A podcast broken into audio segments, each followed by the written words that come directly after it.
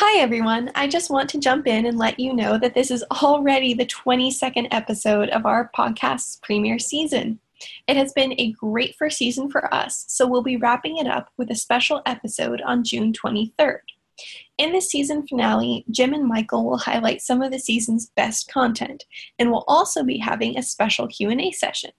In this Q&A session, we'll answer some of your questions about the season's content, uh, the work we're doing, and the parental rights movement in general. You can submit these questions through a link on the Parental Rights Podcast's Facebook page, but just remember that the deadline for submissions is June 16th. We really want to answer your questions, so make sure you submit them as soon as possible to make sure that yours gets in the episode. We're excited to hear from you, and we're already looking forward to our second season, which is set to start on October 6th.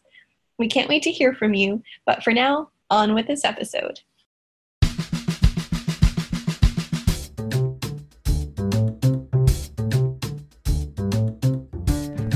Well, good morning. I'm Jim Mason, president of parentalrights.org and president of uh, Parental Rights Foundation and this is our podcast. Uh, with me today, I'm uh, thrilled to uh, welcome William Wagner. Uh, William was uh, one of our early board members of parentalrights.org.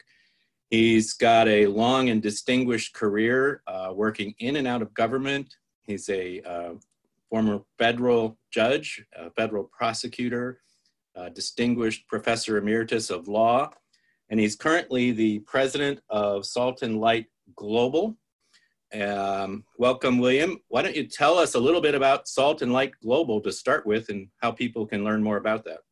Well, Jim, it's, it's great to be here and uh, thank you for having me and thank you for what uh, you do uh, every day and, and what parentalrights.org does every day. Uh, Salt Light Global is a uh, full-time ministry that, uh, well, well, long story short, you know, we read some of the Supreme Court decisions that were coming down, and you know, I was teaching constitutional law for many years, and and we saw that these decisions on marriage and on life and on family and on parental rights, you know, they were written in such a way that had very often very little to do with the specific topics I just mentioned, but much broader uh, a, a, shift in the uh, third branch of our government to actually change the way we govern our, our nation. And so we prayed about it, especially after the, the marriage case came down. And, and uh, in about six weeks later, we had gotten ourselves completely debt free and we jumped off the cliff and, and we started this ministry called Salt and Light Global, uh, designed to um, bring the heart of Jesus to the culture. Uh, because we realize that yes, we need to be fighting these courts, fighting these uh, issues in the courts. We need to be in the parliaments. We need to be in the legislatures uh, of the different states and around the different countries around the world. But at the same time, you know, we're not going to ever win uh, the battle and change the culture in a courtroom or in a parliament or in a legislature. You know, only the death and resurrection of Jesus uh, is, is going to be the answer, you know, to that. So we worked very hard at bringing, you know, uh, solutions that are informed by truth.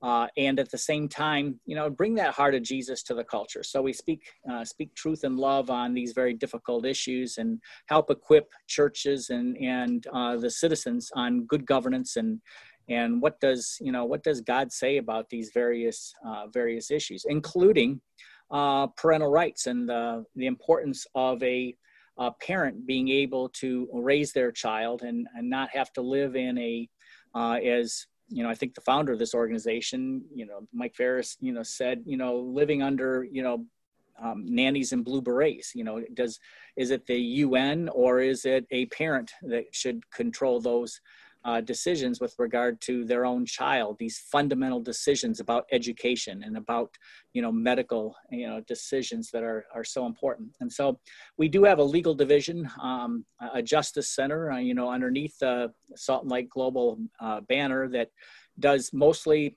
us uh, supreme court work and uh, state supreme court work but we uh, do in a very strategic select way some litigation as, as well.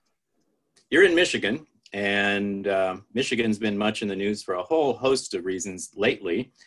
But for our purposes today, I'd like to talk about the uh, case that was brought um, by seven public school students um, alleging that the Detroit public schools had deprived them of an education that would uh, give them the basics for future success, including literacy. Um, now, that case uh, had gone on appeal to the, the, the, Sixth Circuit Court of Appeals, and a, a three judge panel, by a vote of two to one in, in April, ruled that children have a positive right to a public education. Um, and and that's the that's the case I'd like to get your your federal um, U.S. attorney, federal judge, federal con law professor uh, views on. So if you want to say more to introduce the topic, and then let's let's get into it. Well, you know, let's begin with uh, you know the the actual truth of the matter that th- these kids probably have been deprived uh, of, of something. And, and, you know, the inner city schools in Detroit sometimes, you know, can be uh, anything but, you know, a school. Uh, now, the but that is a whole, and should that be addressed? Absolutely. Should the governor of the state and, and the mayor of Detroit and the school boards that are oversee that, the government government entities uh, that are receiving taxpayer dollars every day to run those schools, should they be held accountable and should they be, you know, wanting to fix that problem? Absolutely. But what we so what's wrong? what, what's wrong? The court said they have to fix it. What's wrong?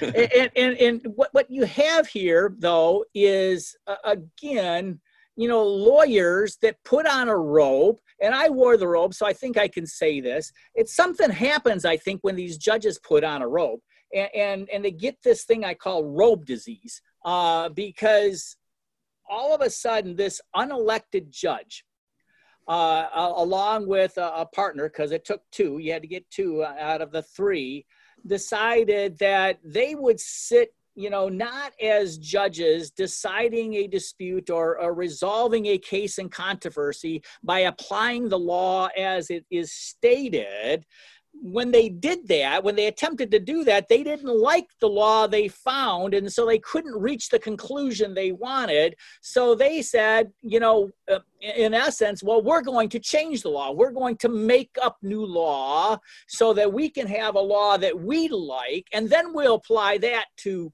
resolve the case and resolve the controversy.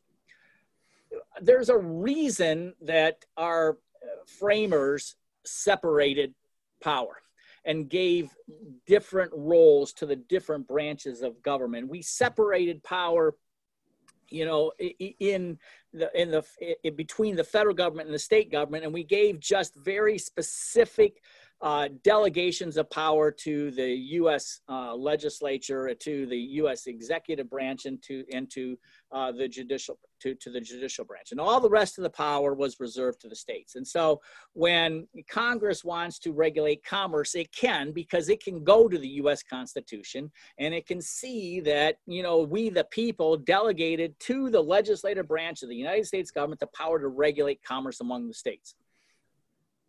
Now, education and raising children is nowhere listed in that list of constitutional liberties at the federal government level. It certainly wasn't given to the judicial branch. You don't find it in Article 3 of the Constitution.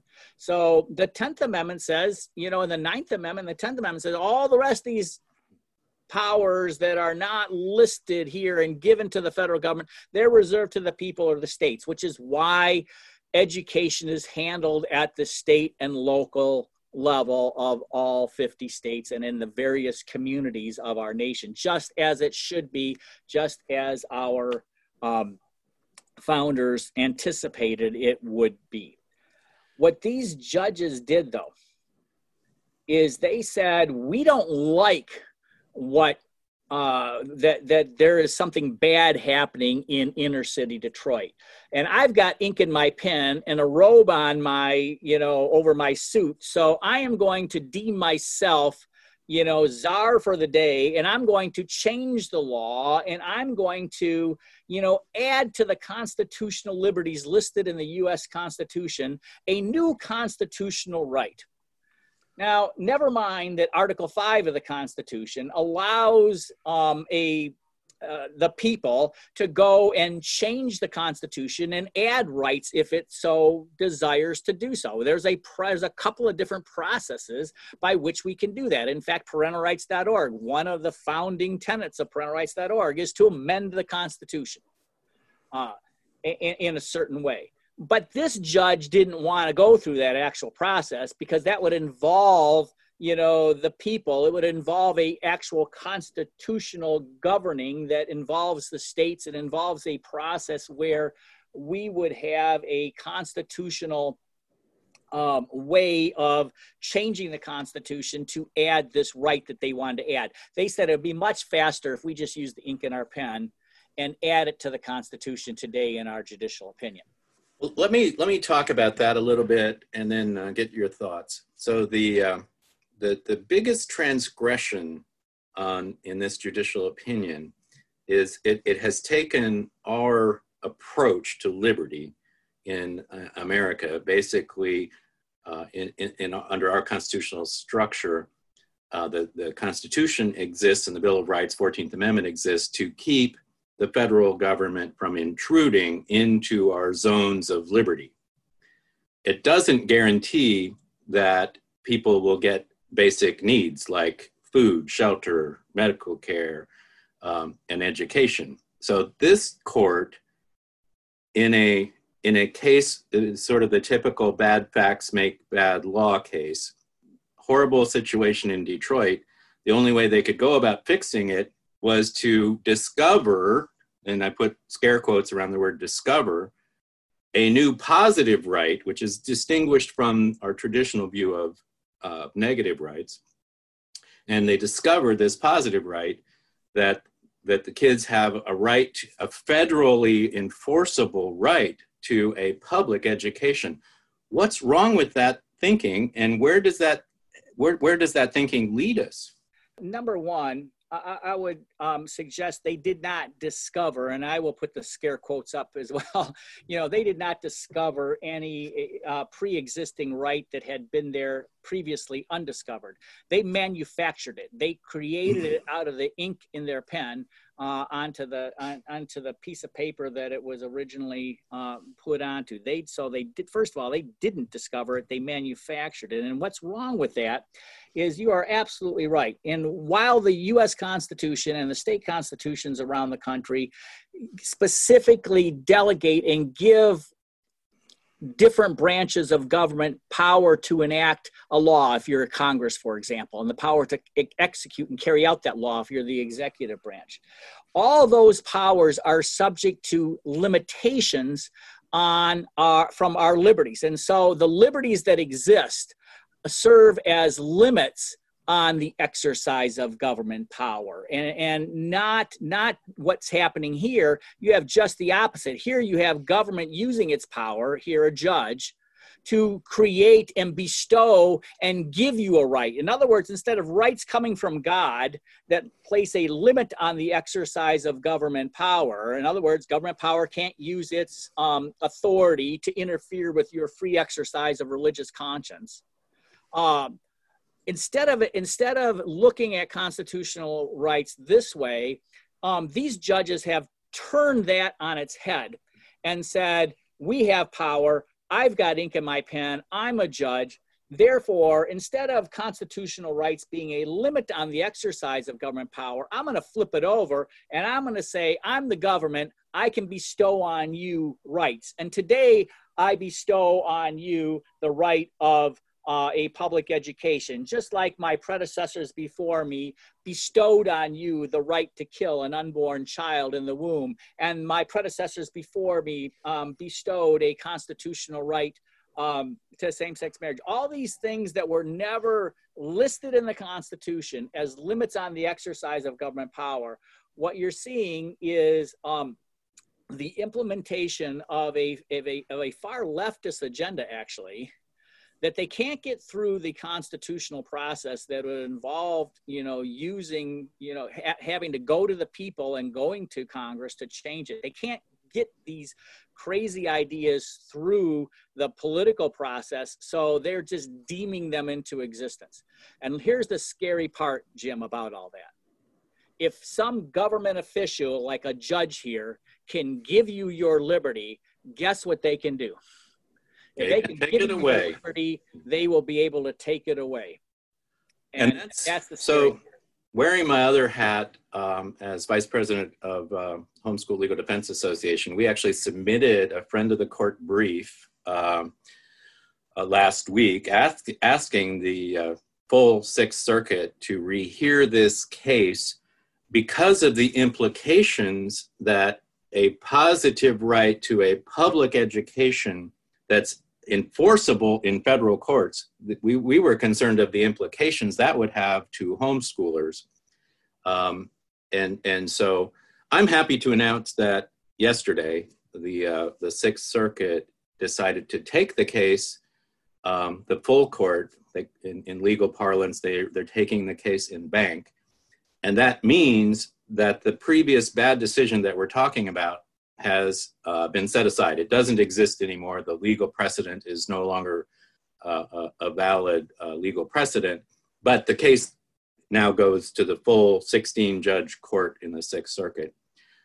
So for homeschoolers, there were implications. And then as a parental rights uh, advocate yourself, uh, when you were on the board, we talked a lot about the UN Convention on the Rights of the Child because the UN Convention on the Rights of the Child is an international treaty that the United States is not a party to, but that would impose these kind of positive rights. So, what do you think about uh, that? Well, that is uh, of serious concern, and, and once again, kudos to HSLDA, you know, for being right there, you know, and and knowing what was happening in the law while it was happening, and and and and and then being very effective at um, impacting the, the process. And I'm sure you will be continue to do so as the case goes forward. Um, but the, the problem of things like the UN Convention, you know, on the rights of the child. Oh, wow, how could you be against you know, helping children. In this case, uh, before the Sixth Circuit Court of Appeals, oh, how can you be against helping these poor children, you know, in Detroit? And you know it's it's it's kind of sometimes a difficult task to you know peel that false narrative away. Like you peel off a, a, a, layer of an onion to get to the truth of what's really going on here. Nobody's really trying to help children. What they're trying to do is trying to um, move the decision maker with regard to what is in the best interest of a child with regard to their education from the parent to some government official or bureaucracy. And that's what's really going on here. And that's why homeschoolers, you know, and I would suggest, you know, Christian schools as well should be very concerned, you know, about an opinion like this or about some judge that truly believes that they have the power to add constitutional rights and then change the way that we govern this nation. You know, it, it's when, when a judge hands down an opinion like that, that judge doesn't have to face an election uh, and and and be held accountable for the public policy that that judge just created, like uh, uh, like an elected official or somebody else that would gone if you had changed the the amendment uh, through the proper constitutional process. Uh, the same thing with the Convention on the Rights of the Child, because that problem hasn't gone away you know, we still are one of the only nations that has not signed that, and for good reason. You know, I would love to see other nations that have now buyer's remorse because they were lied to when they signed it, uh, to to to back back off from that thing. Because what that treaty would do um, and I think it's worth mentioning here because it's a very similar type of thing that's going on in this case here. That that treaty then, um, because of our U.S. Constitution saying that treaties are the supreme law of the land, that once again, if we become a signatory to that, then all these local school districts that have done the right thing and that have implemented proper policy and have, you know, Michigan, for example, has one of the, the best protections in the country for parental rights in its in its Michigan Constitution and in its case law and in its in, in, in its various statutes. You know, all of that becomes null and void if a um, if some future um, Senate of the United States decides to you know ratify this uh, crazy convention out there um, because then the, the treaty would supersede all local law. Now, um, that's exactly what's happening here in this Sixth Circuit opinion. You've got, you know, states that have put into place statutory protection and constitutional protection uh, for parents as the decision maker of what is in the best interest of their child growing up. Now, we may, as parents, decide to delegate that to the public schools and send our kids to the public schools. We may not. We may decide we want to send it to a Christian school or we may want to homeschool our children you know but the decider should be the parent and not some bureaucrat what this opinion does uh, again with no political accountability for the judge that changed the policy changes that policy and says hey you know i'm the decider. I'm going to decide that a public education you know is mandatory. And that's a it's an important thing for us to to reflect on this and you've started the conversation with this. Um, parentalrights.org Salt and Light Global are we care deeply about the welfare of children, and we want we want the best for children. We want the best for these Detroit public school students. We don't wish them any ill, and we we feel sympathy uh, for the condition of the education uh, structure that they were a party to. But that doesn't mean that the the feel good sounding remedies that are proposed, like this decision that's now vacated or the UN Convention on the Rights of the Child will lead to the good results that people say. So we oppose them not because we don't care about kids, we oppose them because we actually believe that if they're implemented, they'll lead to worse results for kids.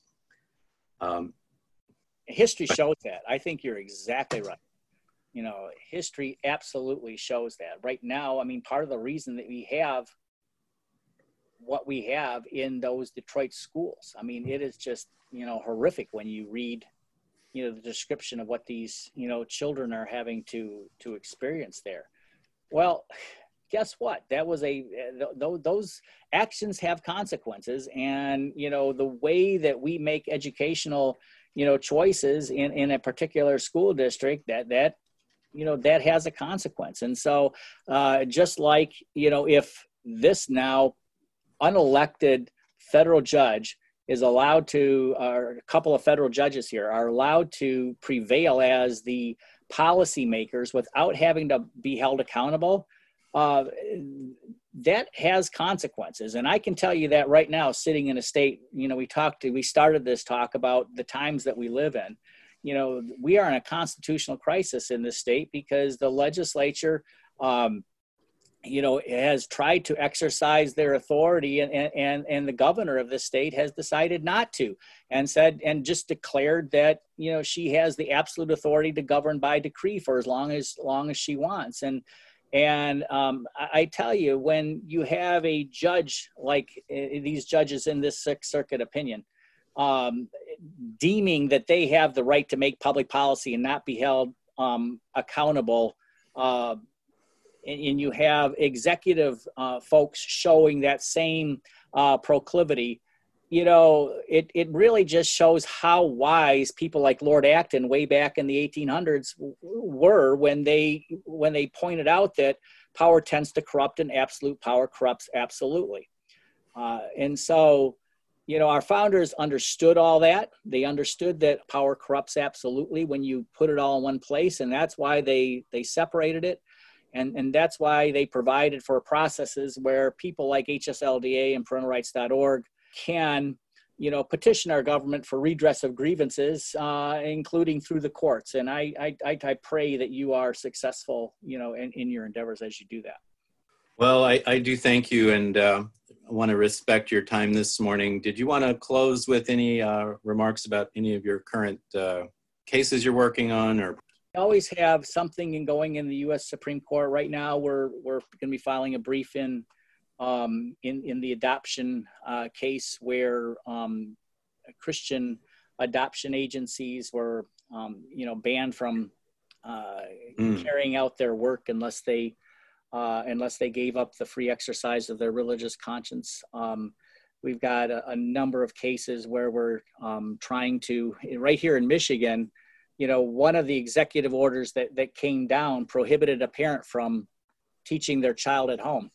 And, you know, and this was one of the, you know, this was one of the orders I think that was due to, you know, just bad drafting and some inadvertent, you know, things, you know, but it needed to be addressed and we got it fixed and got it addressed. And, um, and, and so, you know, we have a whole lot of things going on, you know, like that, that right now. And, um, but um, we'll be continuing to support uh, you guys and all your good work out there and uh, keep up you know please keep up the good fight because um, sometimes, you know, Jim, I realized uh, my wife picked picked up on this. You know, there are very few people out there, a lot more than 10 years ago or 20 years ago, but there are still very few people out there. And but for uh, those folks like you guys that get up every day uh, and you know make sure that you know there's going to be another generation that can have that free exercise of religious conscience and can control and direct the raising of their own children and without the government you know having to